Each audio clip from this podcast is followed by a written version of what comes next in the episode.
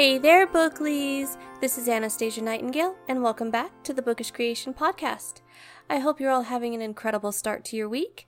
If you're new here, this show is all about bookish love. We talk about adult romance novels, review them, share in our excitement for new ones coming out, and even get to gush over some awesome excerpts from hot romance reads.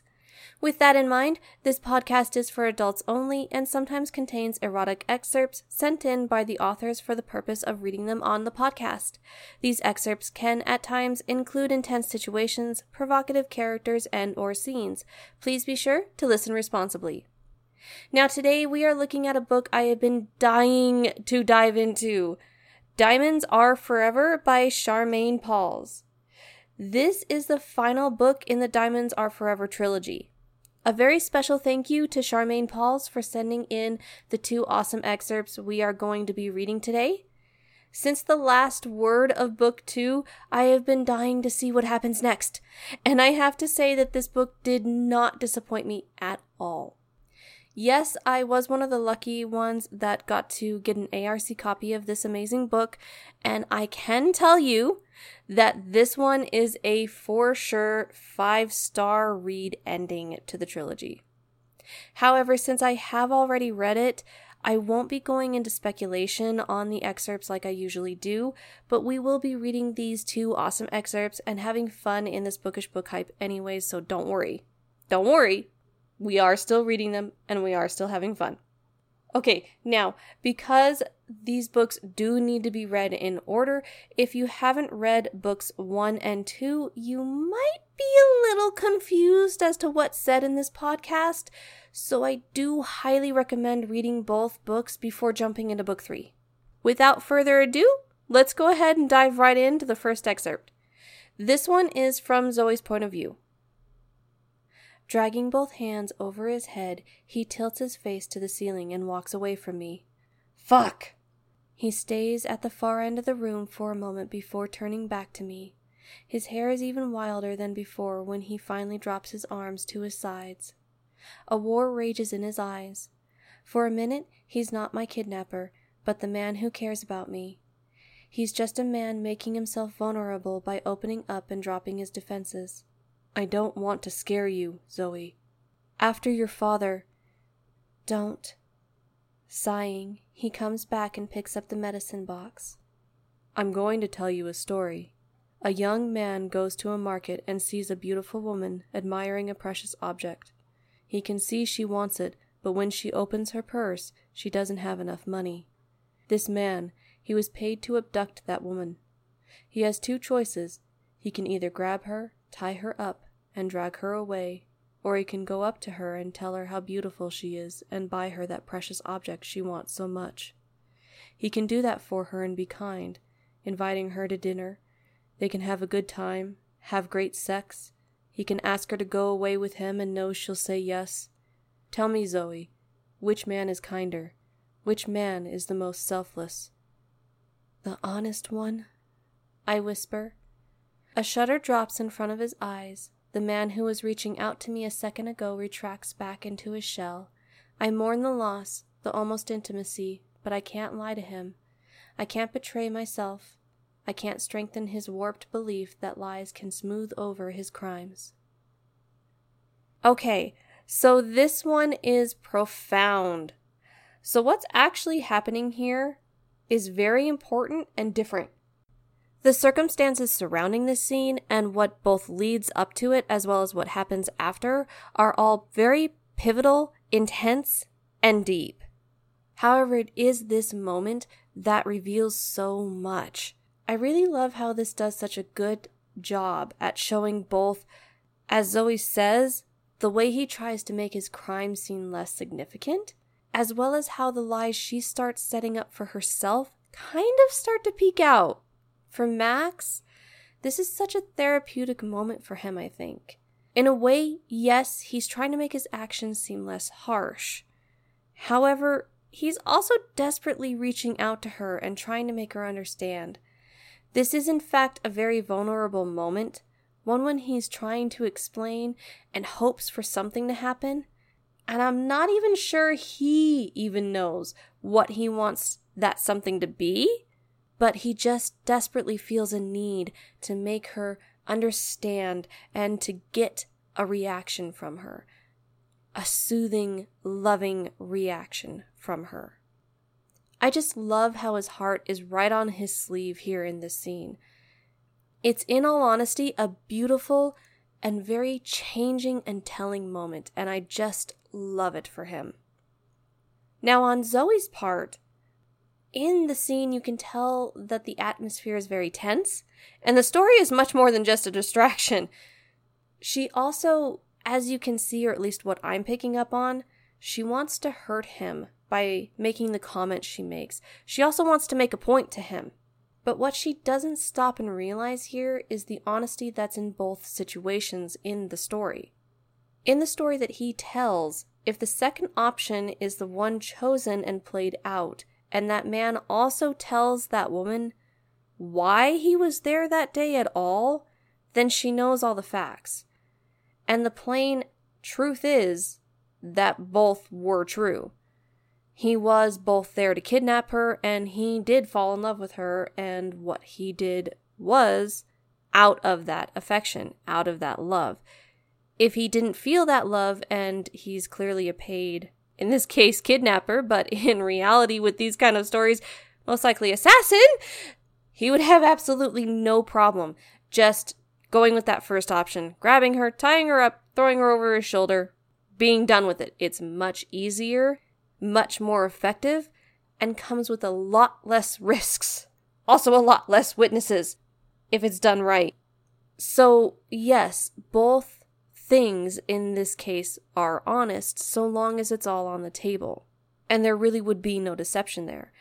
But Zoe wants to believe that someone who's capable of doing those kind of evil things can also be capable of love.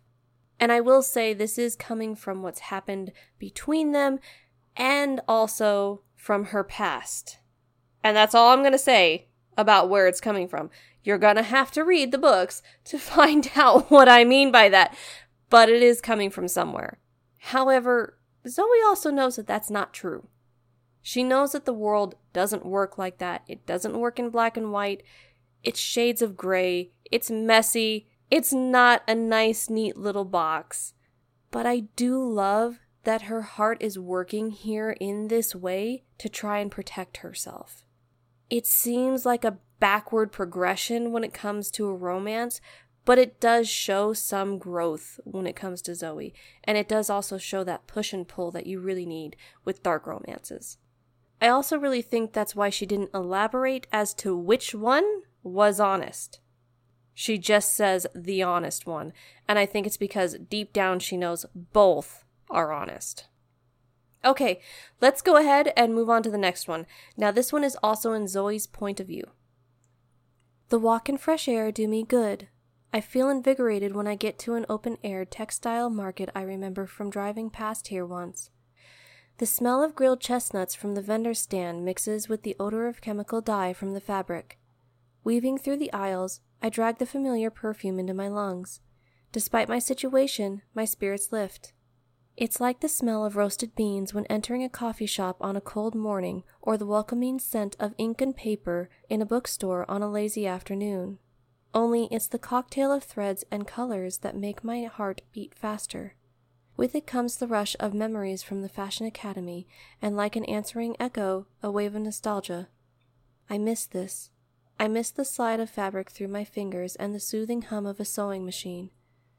A piece of organza hanging from a wooden rail lifts in the breeze. The floral print catches my eye. It's pink and lilac, soft and lovely.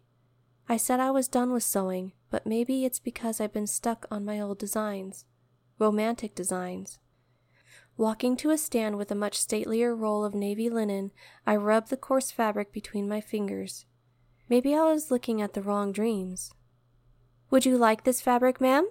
The vendor asks. I look up. The woman has a friendly smile. A red scarf tied around her hair brings out the warm tone of her skin and eyes. I don't have any money on me. I didn't even know this was my destination when I started walking. Oh, I'm just browsing. Please cut the lady however much she wants. a deep voice says. I spin on my heel. The sight of him takes my breath away even after all this time. With his hands shoved into his pockets, Maxime's stance is relaxed, but I recognize the power running underneath. As always, he's dressed immaculately. Even his casual street clothes scream of sophistication and a keen sense of fashion. A rolled neck black t shirt and fitted pants are rounded off with a brown coat, matching scarf, and short boots. But it's not the clothes that define the man, it's his presence. It's how he dominates the space and demands attention. It's what that look on his face promises. Women stop talking to stare. I stare too. I take in the familiar sharp chin and deep lines, the crooked nose and bump on the bridge, the gray eyes that cut through defenses and intentions, and the strong mouth that makes knees weak. His hair is ruffled, curlier from the humid air, and the longer sideburns give him an artistic look. He could be an eccentric painter or a brilliant rocket scientist, a mafia boss or a man bathing a woman on his knees. He could be a jet fighter pilot or a diamond tycoon. A woman's imagination could run wild. What every female here knows with instinctive knowledge is that those hands, those hidden hands, can stroke a cheek as gently as they could squeeze around a throat. This is a man who can make a woman's fantasies come true, and his gaze is trained on me with possessiveness, adoration, lust. Our gazes remain locked as he takes his wallet out of his pocket and pulls out a few bills. The vendor clears her throat. Her voice is husky when she asks, how many meters would you like, ma'am? Three, please, I say, ripping a number from the sky. Maxime's lips lift in one corner. The smile makes his unconventionally beautiful, unattractive face seem more predatory than friendly. Leaning closer, he presses his lips against my ear and says in English, Let me buy this for you. The foreign accent hits me between the knees. We've been speaking French since my return, I've forgotten what his deep timbre sounds like when he whispers in my mother tongue. He smells like the king of winter, of cold weather and citrusy days. The perfume of chemical dye retreats as that winter heat rushes over me. The man and everything he stands for overwhelms my senses. That my mind can focus on his words is a miracle. I think back to his story, to the man who had two choices, the kidnapper who could take his target kindly or with force. I don't want force. I don't want kindness. I want honesty. Why? I ask with a dry throat. His breath strokes over my ear. His words are self assured and seductive. Because I can. Pulling away, he creates an avalanche of cold when he takes his heat with him. I look down to where he's rubbing the fabric between his fingers in a gesture that seems oddly like a caress. I shiver as if feeling that caress on my skin because he can.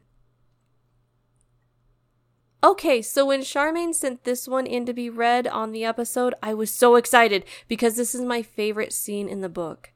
I feel like this is such a significant moment in the story. I do not want to give anything away, but as you can see, this one does tie into the first excerpt. Zoe is clearly torn here. She doesn't want any more lies or deception in her life, and this does come from both what's passed between them and from her past in general. And again, if you haven't read the first or second book and you have no idea what I'm talking about, I really do encourage you to read those books. They're fantastic and you'll get to see what I mean. Her life pretty much plays into this idea of not wanting lies or deception in her life. However, there is a part of her that is telling her that this relationship is not a lie, that his affections and the things that he does to show it are not acts of deception. This push and pull is something that is pivotal in these dark romances, and I loved how it was done here and in this scene in particular. Zoe's heart just pours out here in such a strong way that for a brief moment, it silences that voice in her head that tells her that every little thing he does for her is filled with an alternative motive. And I really love that moment. It's the moment when the strength of their love shows through. It's the moment when her feelings bubble over. What is also so raw and interesting here is how the honesty that she is so desiring is really working out. She isn't seeing that both sides of the coin to him are in fact honest, similar to how she wasn't wanting to see how both choices in his story were honest. Max's darker side and his sweeter, more loving side are both part of him and very real. However, because of everything that has happened in book one and two, as well as her past, trust isn't something that's earned yet in their relationship. And since that is so important, that makes this a bit hard. Also, on the other hand of this honesty thought, it's also her that's coming to realize she's not being honest either.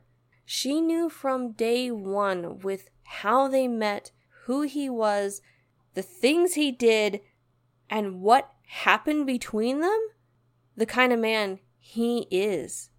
Is there dishonesty that happens between the two of them? It's a dark romance. Obviously, there is.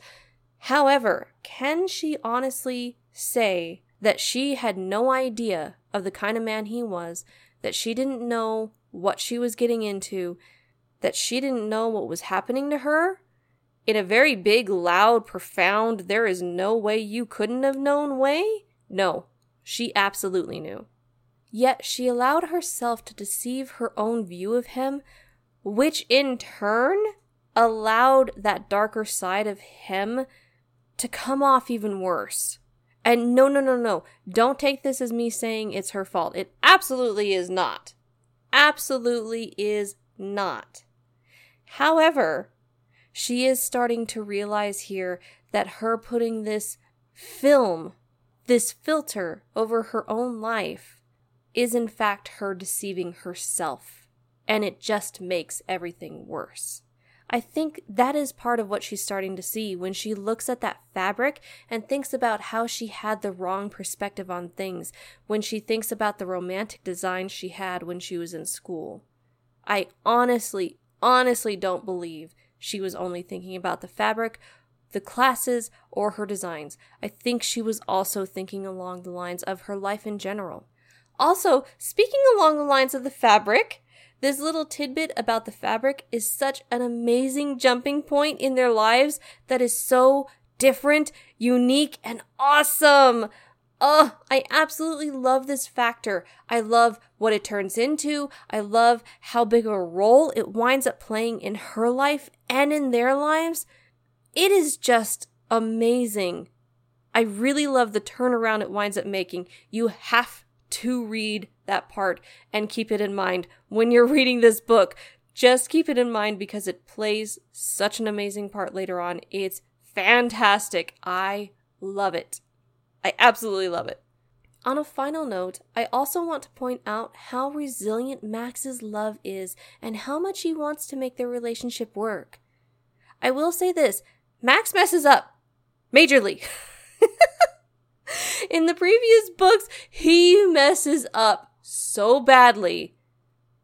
And what's interesting is, as Zoe mentions in the other excerpt, he really does do a good job at trying to make himself believe that it's okay at smoothing over those crimes.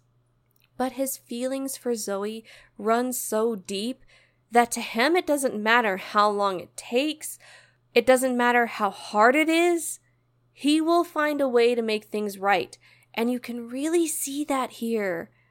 I love how deeply he cares for her and how much growth we see in him in this book. It honestly just melts my heart thinking about how he started out in book one and what he winds up becoming by the time we reach this final stretch in their story. In addition to the relationship, the love that they share, and how the relationship develops and grows and perseveres, the growth and development of the characters is really important to me in any book. And Zoe does grow a lot too, in a really sobering way almost. I love how Zoe's perception of love and romance changes, and in a way, how that's a real staple of dark romances anyway. Dark romance really takes the cookie cutter, perfect, sweet idea of romance and love and pulls it into the light. Life is messy. It's a roller coaster. It's not predictable. It's not pretty. It's not fun. And therefore, love isn't either. Love is messed up. It's a roller coaster. It has ups and downs and choices that are impossible to make.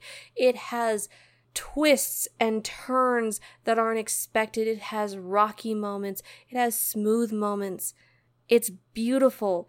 It's sad. It's heartbreaking. It's uplifting. It's so many different things that it needs to have that strong foundation to be able to support that roller coaster of emotions, to support that roller coaster ride, or it's just going to fall apart and crumble like that cookie perspective that a lot of stories try and make it out to be. And I love how Zoe's perspective of things changes and develops as the book goes along. It's honestly, honestly beautiful. Looking back over the past three books, I'd say a lot of this story focuses on deception, what it can do, and how it can change things. And I just love how their relationship is resilient, how it winds up turning things around, how they both have this twisty, curvy, crazy ride on their own personal love roller coaster that winds up finding them back to each other in this last stretch of the story in such a beautiful way. I honestly adored this series and this book just, ugh, it ends it off beautifully. It just ends it off beautifully. Okay, everybody, I think that's going to do it for this bookish book hype. I hope that you all are really excited to see how Max and Zoe's journey ends.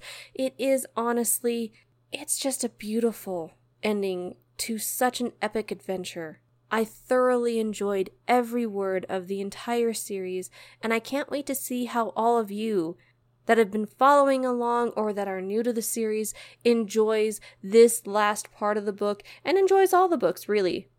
I always love discussing different points of view, different thoughts, different takes on scenes, moments, and just the entire books in general, especially when it comes from the dark romances or the more complex romances that you can dig up a lot of raw emotions from. A big thank you again to Charmaine Pauls for sending in these awesome excerpts. I absolutely adored them. I am so, so thrilled that you sent in the one with the fabric and him buying her that fabric. That is honestly one of my favorite scenes. I was so excited when I saw that come in for me to be able to read on the show. Thank you so much for sending them in. I really appreciate it. The Bookish Creation podcast logo was created by the Artsy Reader. The Artsy Reader is another fantastic book blogger. You can find her stuff over at theartsyreader.com. She does a lot of awesome reviews for multiple genres, as well as a lot of fun DIY stuff. I highly suggest you all go and check her out. She's awesome. If you're looking for more fun, bookish romance stuff, Go ahead and check out my website at www.bookishcreation.com. If you enjoyed this bookish book hype, you can subscribe to the podcast on whatever podcast platform you prefer, or you can subscribe to the blog so that way you never miss out on any of the new episodes that come out. Subscribing to the blog will get you any and all of the podcast episodes that come out because I post them all to the blog as well. And you'll get that either in an email through just your regular email or your Bloglovin' account. I hope that you all are having a fantastic morning, afternoon, evening, wherever you are in the world, and that this chapter of your life is just as fantastic as the last book you read. I'll talk to you all later. Bye!